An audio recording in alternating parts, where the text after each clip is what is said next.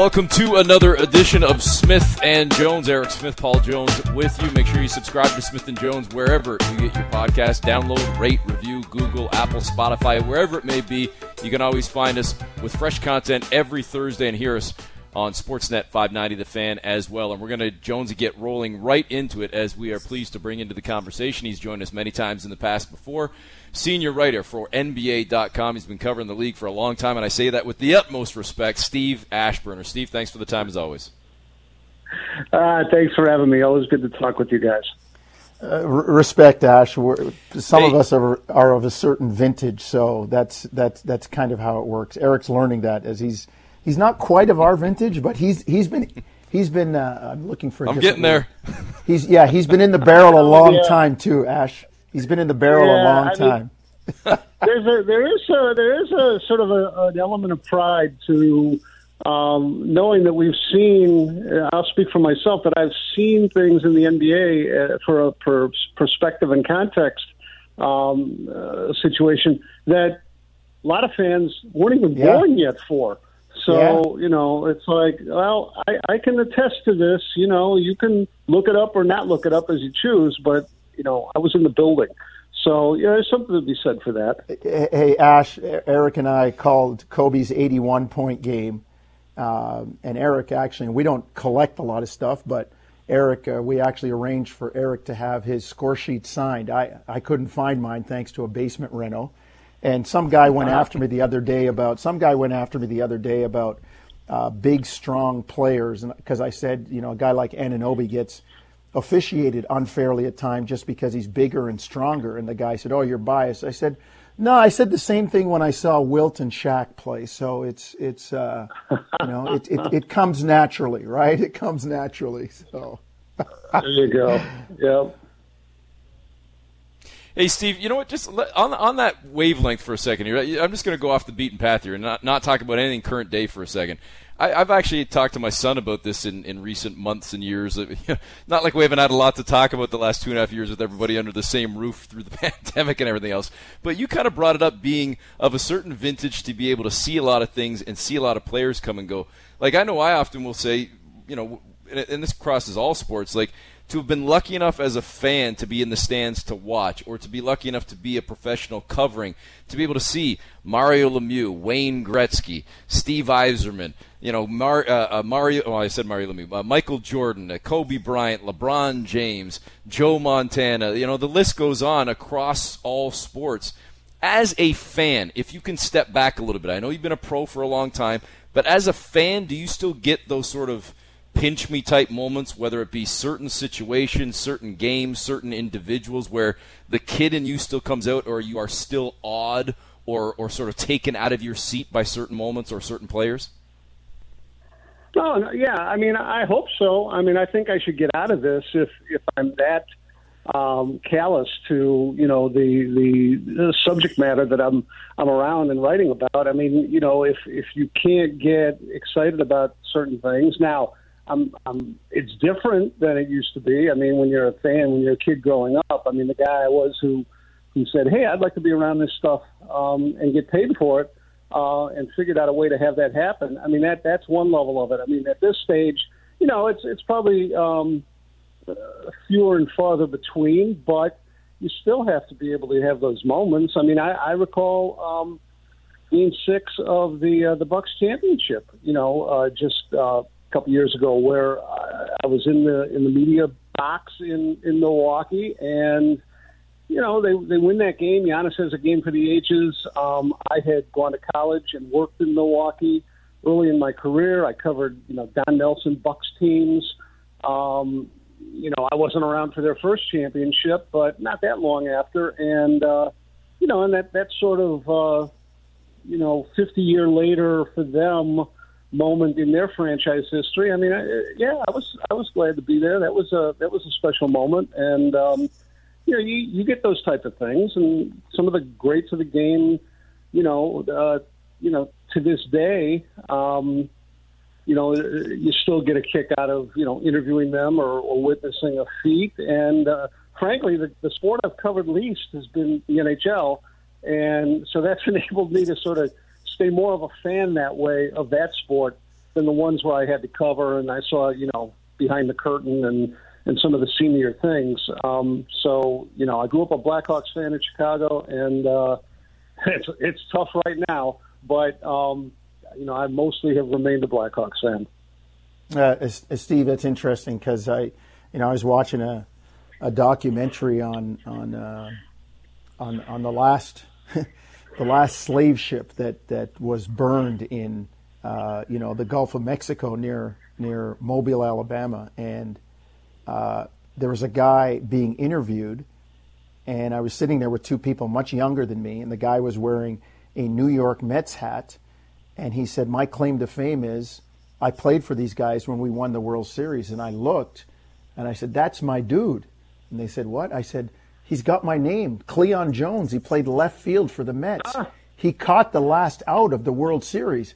And yep. then in the next soundbite, he said, "Well, I wear the hat to remind people I caught the last out in the World Series." I mean, like, like we're we're we're in an era now, like Eric says, where we're fortunate enough. Like, and I'll, I'll go to other sports, which I'm a fan of. When you think about a Tom Brady, um, you know, and and reflecting on you know Joe Montana, the argument comes up, or Eric knows uh, the thing that I love to do best now for exercise is walk a golf course. When you think about Tiger Woods, and I saw Jack Nicklaus play, I saw Tom Watson play, and and how, what kind of perspective does that give you, Ash, when you're doing your writing, or as you said, you were in the stands for the in the building for the Milwaukee win? What kind of perspective does that give you? Because I know what it does for me, and it just it, it kind of keeps me young and keeps that fandom alive in me.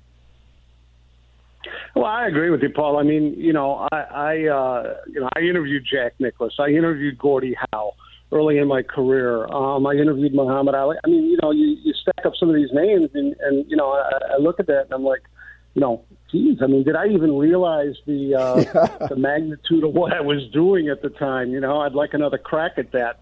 Um, you know, I interviewed Ted Williams. You know, wow. he was he was long done playing, but nonetheless you know, in his hotel suite in Milwaukee, the guy gets so excited, you know, in his 60s about about uh, batting that uh, he stood up and he's demonstrating, you know, batting stances. You know, when I'm sitting there watching this and talking to the guy, so it gives great context. I mean, you know, I have to admit, I get frustrated with what seems to be a um, a too pervasive attitude of uh, it only matters, you know, what what has occurred since I was born. Whoever the person, right. you know, that's saying I was born, or in the case of something like ESPN, you know, well, since 1979, which when they were born, you know, eh, this is such and such, and and it's like that's why I've become kind of a Wilt Chamberlain um, advocate oh. on Twitter, is because I just feel like a lot of people just just sort of neglect how great this guy was, and then those who don't um, neglect him or are ignorant of him will try to downplay what he accomplished only because they can't really get their minds around some of the, the numbers he posted and the games that he produced. So, well, he must have been playing against, you know, plumbers and firemen and, right. you know, a uh, bunch of six six, uh, you know, slow white guys or something. You know, and it's just like, no, not true at all. Count the Hall of Fame centers that, that existed in Wilt era and you got better big men then than you have right now. So, um, you know, I, I, there's that. You know, it's sort of like I want people to appreciate. I don't know why it's so hard to accept the fact that sometimes the best things happen before we are around to enjoy it. And, you know, that's okay. I mean, nothing precludes us from going back and learning about it. I mean, you want to be proud of, you know, contemporary things and, and feel like you're living in an age of great this and that. That's fine. But, um, I'm not going to quibble with anybody that was into rock and roll, you know, uh, and Elvis before I got there. So, you know, it's just, it's sort of the same thing. Yeah, yeah, it, it's interesting, uh, Ash, because Eric and I are around Wayne Embry. And, you know, Eric and I actually, we, we turned into fans a few years ago in Orlando when he was walking through, not that Wayne Embry isn't somebody to behold himself, but he's walking through the lobby of the hotel with Oscar Robertson, and Eric and I, like, like a couple of little 12 year old schoolgirls seeing their first boy band ran up and got a picture with Oscar. And like, we kind of looked at each other like, it's okay, right? Yeah, it's okay, right? It was okay, right? And, and, and Eric knows I use the qualifier I always use the qualifier when somebody scores points. I said it doesn't count unless I say those three words since Wilt Chamberlain because I always feel there should be a record book and a Wilt record book. So I, I know exactly where you're coming from. Yeah, no, it's it's it's great. Wayne is great, and I mean he's a living, breathing connection to the past. And I mean that's one thing that the NBA has had going for it for a long, long time. Now we've seen legends, you know, who've passed, you know, in the last, you know, 10, 15, 20 years. But I remember that 50th, the 50 greatest uh, celebration, where of the 50, only one guy, and he went way beyond his, you know, way before his years, Pete Maravich was yeah. mean, you still had George Mikan and Bill Russell and, and Dolph Schayes and, you know, obviously Wilt and Oscar and all, you know, I mean, it was there. And it, it's sort of like if you would been a baseball fan back in 1997, yet there was Cy Young and there was Babe Ruth and there was Ty Cobb. I mean, it, it, it went all the way back to the, the beginning to the NBA, and you know, and still there are a lot of those guys. I mean, we're just now commemorating Bill Russell's passing. Look how long he was on the scene for uh, the NBA. And it's just, uh, to me, that context is important. I mean, you, you can revel in what goes on today, but when you have it against the backdrop of what went on and how this league was built and how the game has evolved, I mean, to me, it just it gives it even more depth. I think it's a good thing. I, you know, I took one time the greatest compliment maybe I ever got as a writer was early in my career. An old crusty editor in Milwaukee said, "You know, you write your best stuff about the things that happened before you were born. And I'm like, I like that. I mean, you know, I don't feel like I'm, yeah. I'm stuck in time or hmm. anything. I just, I just like the ability to embrace that it didn't just happen when I showed up. Speaking with Steve Aschburner, senior writer for NBA.com. Steve, this conversation thus far might be a perfect way for me to segue into current day talking about one of the all-time greats, and I'm not going to sit here and ask you number one, number three, number five, top ten, wherever, but he's one of the all-time greats. And one of our colleagues uh, earlier today on Bleacher Report, uh, Chris Haynes, wrote a piece where he, you know, in the first couple of paragraphs even was talking about Rob Pelinka and the quote that he gave running the show, running the ship in Los Angeles, being the caretaker for LeBron's legacy. Speaking of LeBron James, then, Steve, what do you think the Lakers do? They have more than stumbled out of the gate. They are already burying themselves only three weeks into the season. There's still plenty of time to potentially turn things around, but it's certainly not looking great now. And when you talk about being the caretaker for LeBron, knowing this guy just signed an almost $100 million two year extension just this past summer, how do you think the Lakers handle all this? Well, you know, it's I don't know that they feel the proper amount of pressure, perhaps. Um, you know, Rob Pelinka just got a contract extension, and I'm not sure really what that was based on. Um, you know, there's there's no reason to commit to him as part of your future if you're trying to hold people's feet to the fire on, and and make them uh, win every possible game, certainly reach every you know playoff potential that they can. Um, you know, we, we this is this is some almost unseemly churning going on at the uh, the late stage of LeBron's career. Now, you could say maybe that him winning another title or more, um, you know, might not rank highest overall. I mean, it may be a matter of you know the Kareem record at this stage. It might then be uh, his possibility of playing uh, with his son on the same NBA roster um, and then maybe another ring and beyond, you know, would would would slot in somewhere after that. I mean, I, I just think realistically, it's going to be difficult. I, I, I continue to pinch myself with the idea that LeBron James, Anthony Davis, and Russell Westbrook would be this bad. Um, you know, no matter who's around them. I mean, you used to maybe think that those guys and a couple of plumbers or firemen could could uh, win pretty well in this league, um, but that they would be sitting at you know, two and nine earlier today. I was I was just off top of my head. I was thinking, okay, if they go, what would it be, forty and thirty-one, just to finish above five hundred? I mean, that's starting. It's starting to look like a tall order for a team starting as poorly as they have. Um, I don't know. I mean, maybe I can't fully uh, answer this um, with the degree of perspective or history that you want because I don't think I think I'm pretty set in my in my ranking of players. I mean, I think LeBron is a you know, top five, arguably top three player. Um, he would be a starter on my all-time starting five. Um, but I still think, in one order or another, I, I'm, I'm a Michael Jordan, Wilt Chamberlain guy. So, um, you know, he, he can angle as much as he wants. I think I think he's always had one eye on his legacy, which undercuts the whole thing a little bit for me. Yeah. I think those yeah. other guys were far more original and they blazed trails, and he has followed in trails. And, um, uh, you know, to me, that's a little bit um, easier and, and, and, you know, less um, compelling.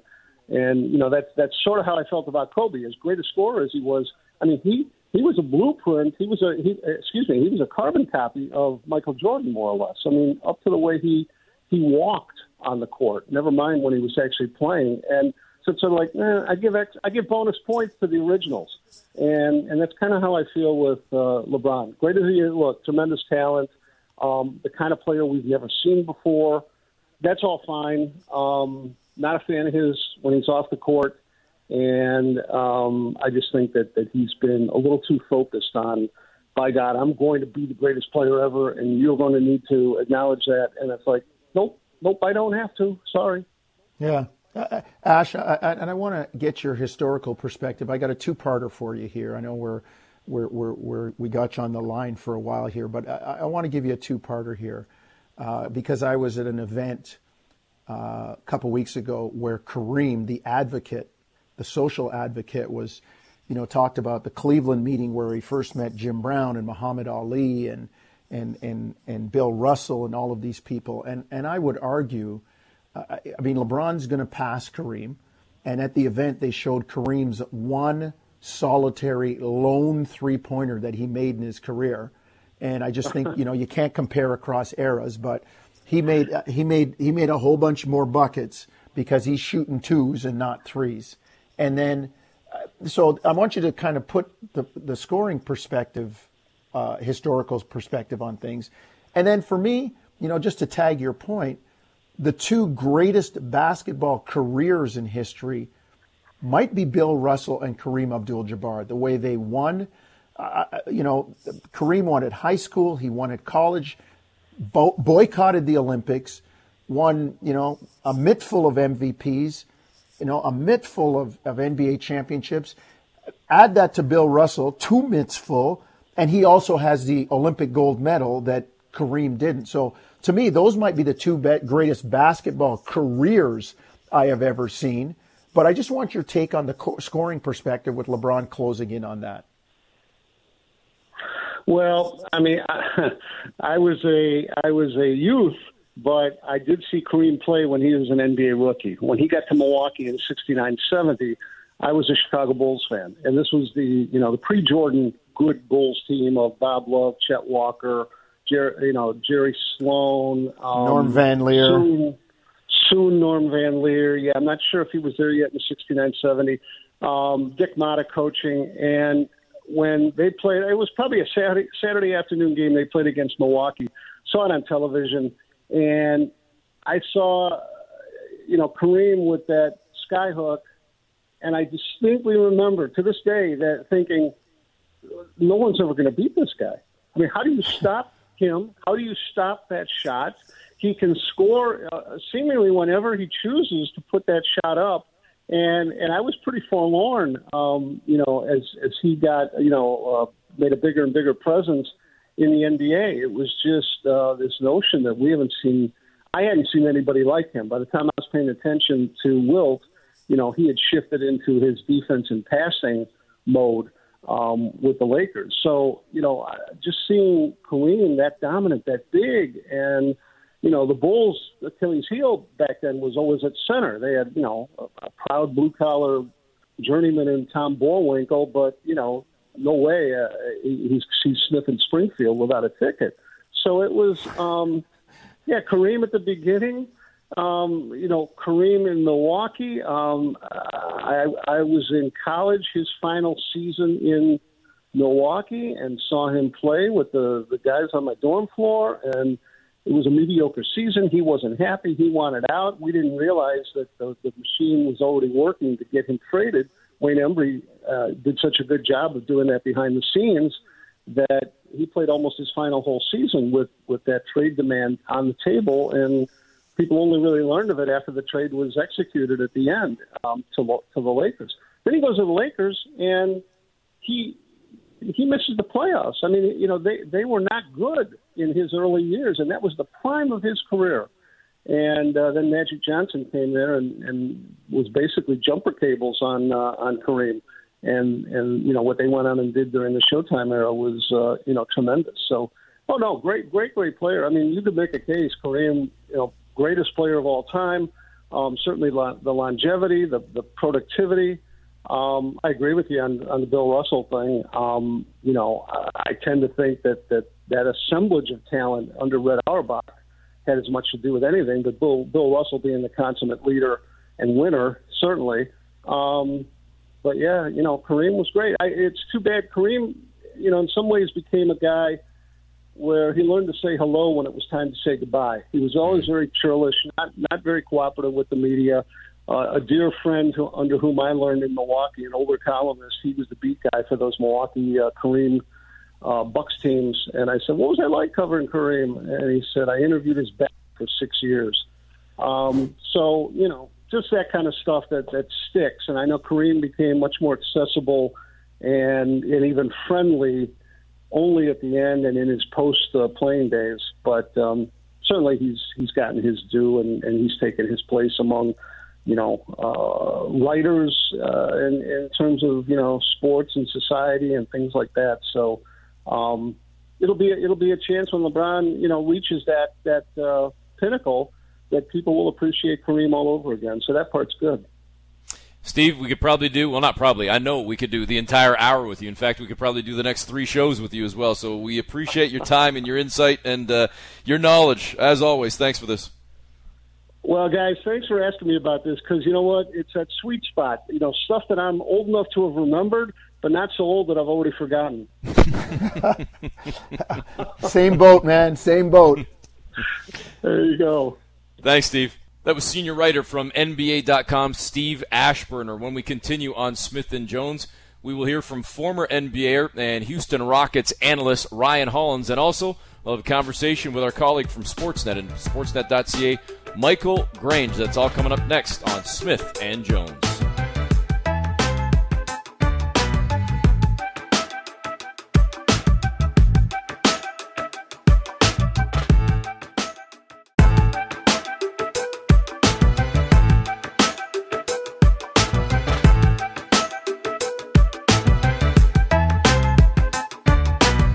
Back to Smith and Jones. Eric Smith, Paul Jones with you again. Reminder: do subscribe to and download Smith and Jones wherever you get your podcast, Google, Spotify, Apple, or otherwise.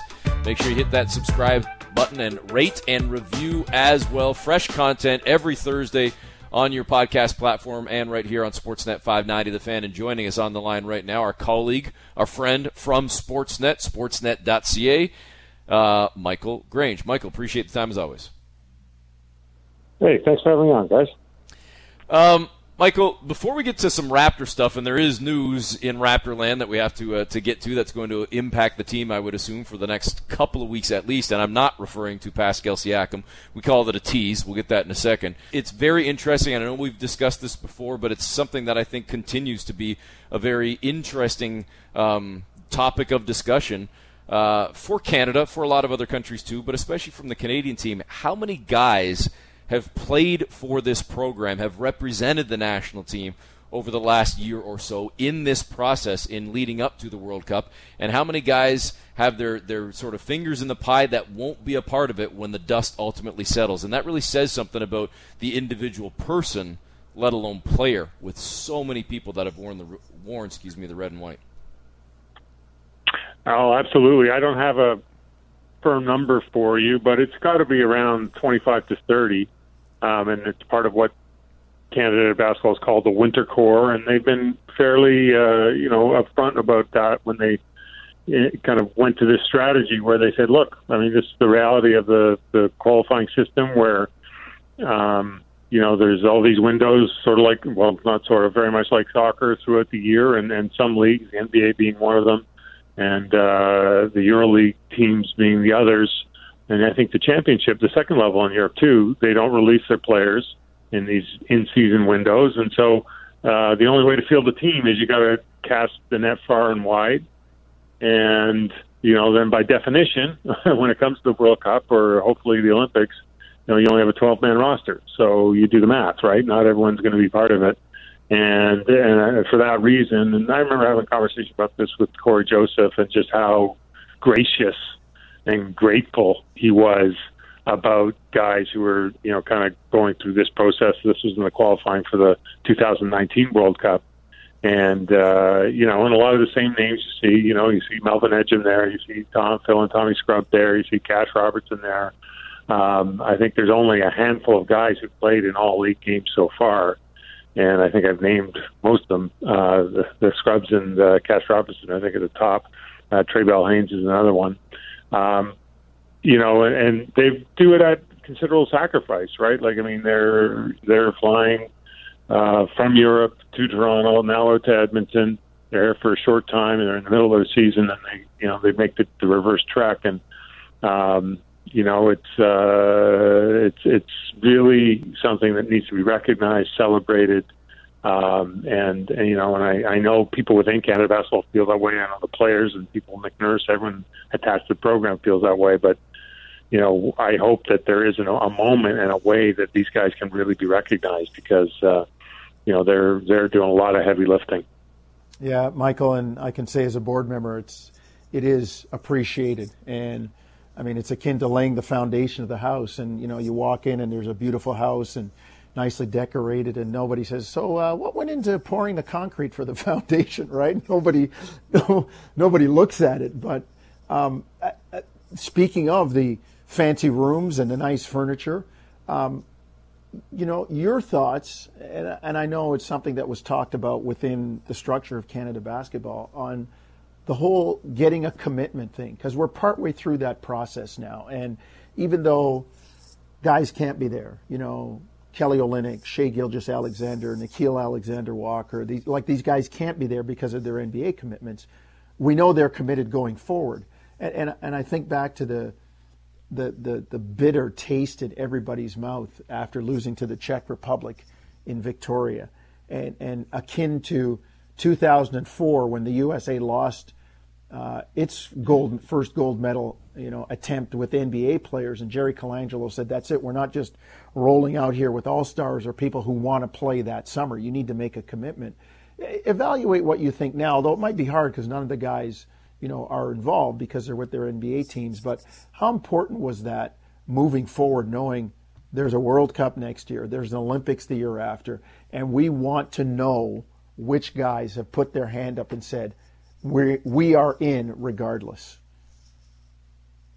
Yeah, I think it, it was it was the right strategy. Um, there's just too many players, uh, as you guys know, and, and we're up over twenty something players in the NBA right now, and so um, not to mention the really high quality players at the high levels in Europe. So you needed to, to you were in a position where you could ask and say, look, um, there's more people than there's more applicants than jobs.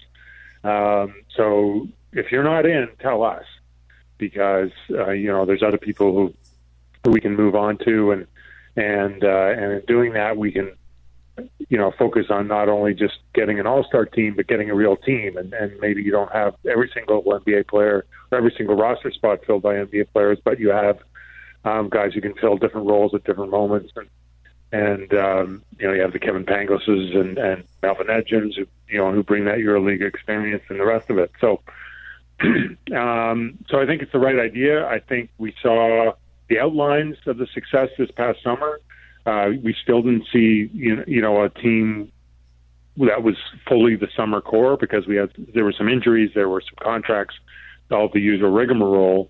But even saying that, um, you know, Jamal Murray was was at training camp um, at various times, and and RJ Barrett was in was in town with the team. Lu Dort was there. Um, so guys who couldn't play for one reason or another, they were part of it. They were in the meetings. They were you know, playing cards with the guys. They were there was a little bit of camaraderie building, and also I think you know that shared knowledge growing.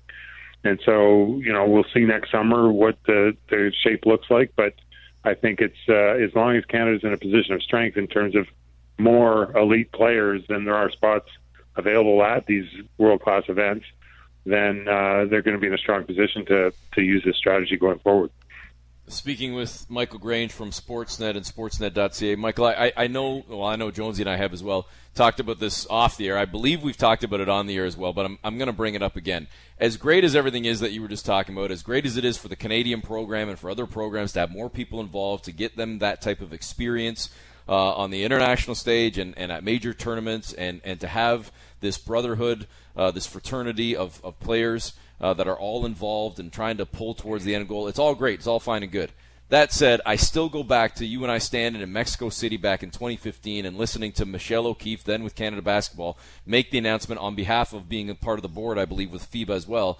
The the plan for what this was going to be, what we are now talking about, what we are now in the midst of, and I remember shaking my head then at being a confused at the whole process, but also b when I'm thinking about the growth of the game, and I admit maybe I'm just guilty of looking at the North American angle at the NBA quote unquote stars from Canada and the US, and I think if I'm FIBA and I'm trying to grow the game and I'm trying to put the spotlight on the best of the best, don't I want the best of the best playing in my qualifiers and in my major tournaments and not having 25, 30, 40 different players representing a country through all these crazy windows and whatnot. No, don't I want to have the best of the best each and every time as much as possible?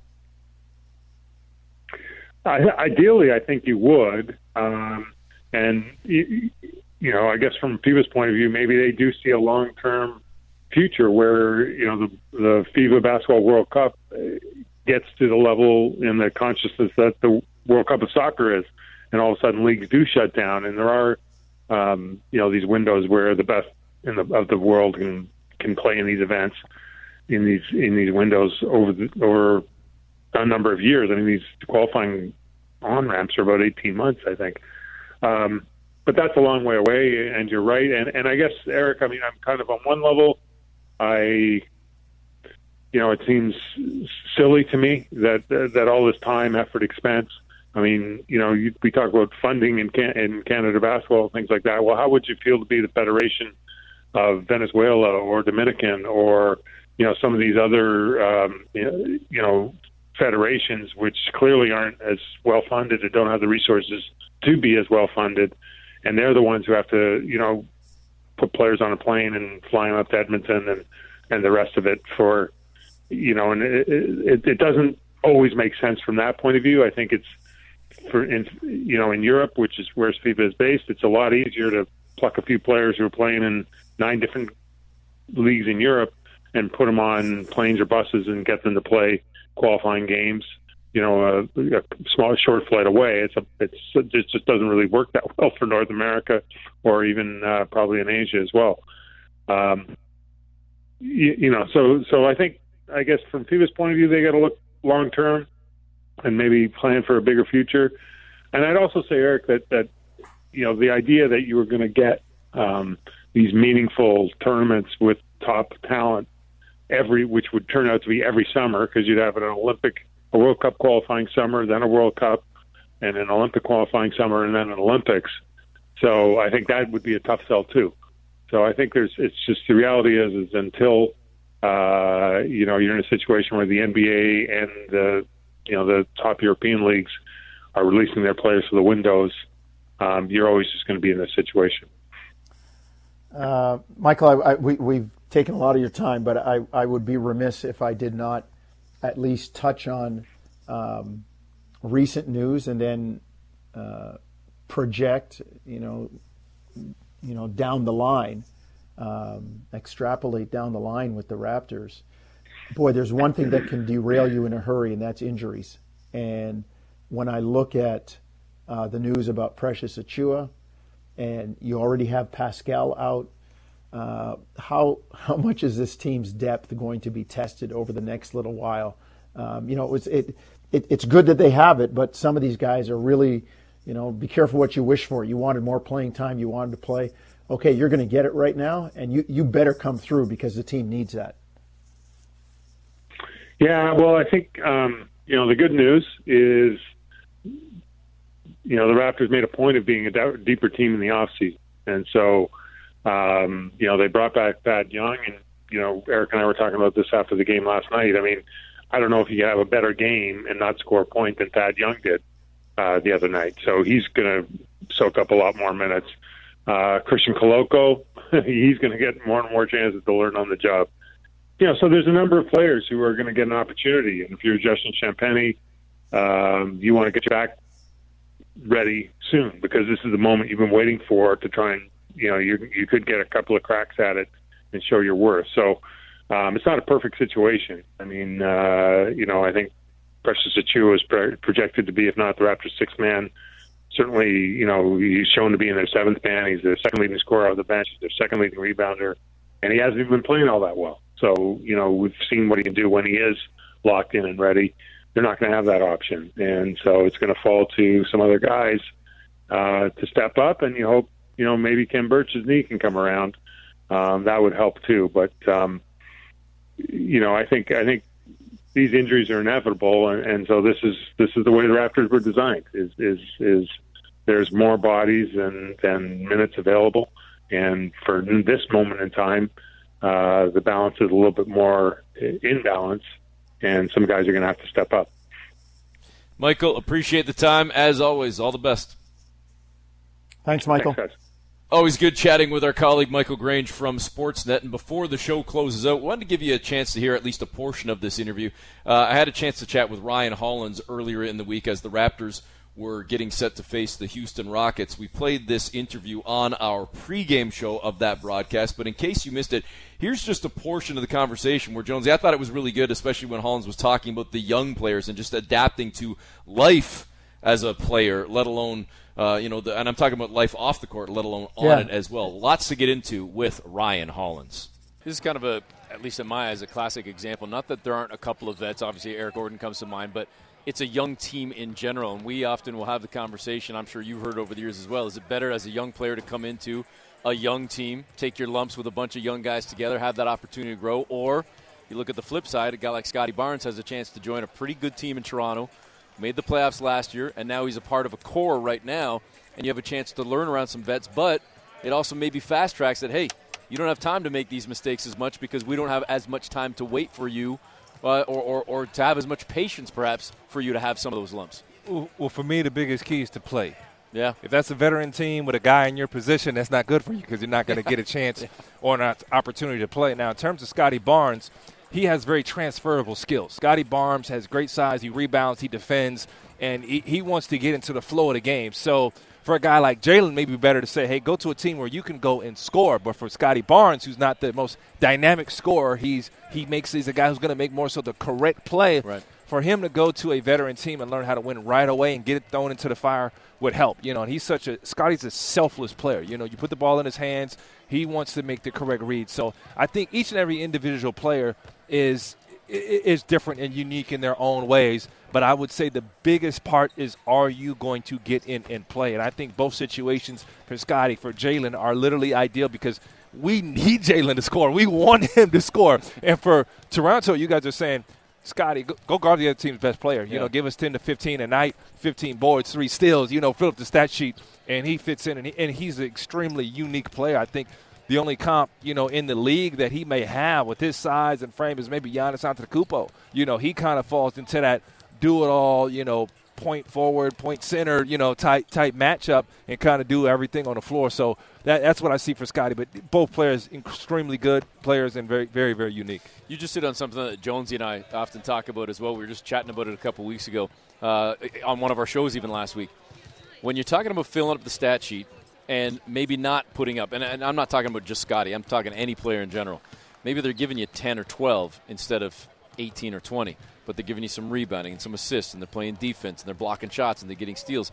How difficult is that, again, coming from your perspective, who's been there as a player, where so many things now in these days, not just in the NBA, but in pro sports in general, they're incentive laden contracts, and they're often contracts that are looked at like you scored X, you're worth this, or you can negotiate more for that. And a lot of times, intangibles don't always show up. And we've got, I'm just using Toronto, let's say, as the example. You got OG Anunoby saying he wants to be recognized as a premier defender in the league and an all defensive guy. You've got Scottie Barnes wanting to be a future All Star. Pascal's coming off All NBA. Fred was an All Star last year. Everybody wants to get theirs, but at the same time, you might be better as a team if it's not individuals necessarily standing out and just getting theirs. And, and then that impacts negotiations and contracts. How do you balance all that as a player? You go and you win. Okay. you go and you win, or you get traded and, and it all take on. care of itself? Yeah, yeah. If you win a championship and everybody's averaging 10 to 15 points, who cares? Right. Now, as you brought up with uh, OG, you can be all defensive anywhere. You know, you can be selfish. You can be. You. Can, I always. I would tell the young guys that work. You can be as selfish as you want on the defensive end of the floor. You know, not that you're going to skip an assignment, but go guard the other team's best player. Go give it hundred percent. Okay, go commit yourself on that side. You know, so when, when I say selfish, not literally just not letting your guy score, but mm-hmm. do everything that you can do in your power. And when you commit yourself to the game, everybody has different roles. You know, right now this team needs what Toronto per se needs what Scottie Barnes brings. He defends, he assists, he rebounds, he pushes the floor. He is Mr. Versatility. Okay, if he has a mismatch, he's going to go post him up. He has a big guy, he's going to step out to the perimeter. So for him, that's what's needed, and that's an excellent fit. You know, if OG is saying, "Man, I want to score 40 points a game," that might be a conflict. He may need to go to another organization or another team to go do that. So um, I, I think when those are the asks and they're realistic, realistic, and they're put in the proper perspective, you can go out and win. In contract time, you're always going to reward the guy who scores. Look at Draymond Green. You're going to get 80 million sco- scoring 10 to 15 points a game, but your team goes out and wins, and they're successful. And, and it's different in every situation. You look at age. You look at you know efficiency. You know you have your per 32, whether you can round up and say, "Hey man, th- this guy scored 15 points a game, but if he scores plays 32 minutes, he probably scores Right. in his 20." So there's unique ways that your agents would go uh, around scoring, uh, around excuse me, about contract time, contract time to see what the scoring and the rebound is, how's it, uh, how it adds up in age. There's a whole formula they have that figures it out. Let's flip it back over to the Rockets now specifically. Lots of scoring on this team, lots of offensive weapons. Not that they can't defend necessarily, but what does this team need to do to take that sort of next step? Is it just grow and build because they're so young? Yeah, right now the next step is rebuilding. That's key. Uh, in the immediate future is getting healthy. You know, Bruno Fernando out is a big. He was playing some really good basketball, and that's depth uh, in the front court. Jae'Sean Tate is the uh, leader of this basketball team. Missing him is big. Uh, and Jabari's playing. This was the first game back uh, in Orlando, but he's still kind of getting his rhythm on top of being very young and everything being new to him. Imagine having a you know kind of a, an ankle bothering him. So uh, for this group, you want to see everyone healthy for one. You want to continue to develop, and I think you have to play up to your par and standard. So even if it's a losing match, but you played hard, the guys shared the basketball, and they just couldn't make a shot that night. Or hey, on the other side it was Giannis Antetokounmpo. We don't have one of those. That is a good night, a positive night uh, for the Rockets, and I think they've been amazing this season. And unfortunately, you know, may not show uh, in the win and loss column right now, but 10 to the first 13 on the road. Everyone is a playoff caliber team. The easiest team was supposed to be Utah. As a matter of fact, the Rockets gave Utah their first loss, so I couldn't be more proud in the way these guys, our young guys, are working. But I still think there's there's things that they can work on and continue to get better at. Outside looking in, you obviously know it a heck of a lot better than I do. It seems like Coach Silas is a perfect fit for this in terms of his mindset, his personality, his temperament, everything he's all about. Seems like a perfect fit for this team. He is, and our young guys are so glad to have him. So the NBA that I came up in as a young guy, for one, you didn't play because the veterans played, and for two, you were limited. You know, you were asked to, you know, hey, you just grab a rebound, you go do this. Coach Stephen Silas lets these guys get out and they get to play, and they get up and down, and they're having a chance to make mistakes on the fly. Where a veteran team or a different coach may say, no, no, no, I don't want you doing that. Coach Silas is like, no, we need you to handle the basketball. We're going to put you in a pick and roll. We're going to put you on the elbow. And we need you to go and score the ball. You know, these guys are getting chances to do things that they may not do or be able to do on other teams. So there's no excuse playing with Coach Silas. And you got to think how instrumental he is in player development. You got to think he had a young LeBron, a young Luka, young Steph Curry. He was integral in these guys' success. And we can go on down the line. I'm probably missing two or three other players that he mm-hmm. saw emerge into greatness in his under his tenure. So Coach Stephen Silas, man, he's been at it for a while. But I think what impresses me the most is that he understands our guys' youth and he's his patience with their development, and he's doing a phenomenal job. You're sort of guilty of being, you know, blinded by just your own backyard and by your own market or whatever. But that's the case. Like we go back to the Vince Carter days here, where so many kids that just grew up with that player, that era, and then there were a whole bunch of fans that didn't follow the Raptors for a long time because post Vince, they were bad for a long time, and yeah. now it's been three quarters, almost a full decade now, where whether it was DeMar and Kyle and, and going back to that first playoff series against against Brooklyn when Toronto finally got back into the postseason. Now there are kids growing up now that were 10 that are now 18, and they all they've ever known is the Raptors being a playoff team. The Raptors winning a championship a few years ago, but they don't remember those lean years that kind of came between Vince when Chris Bosh was slugging it out and Andrea Bargnani yes. and whatever else. They don't know that because this is just the era they've grown up in.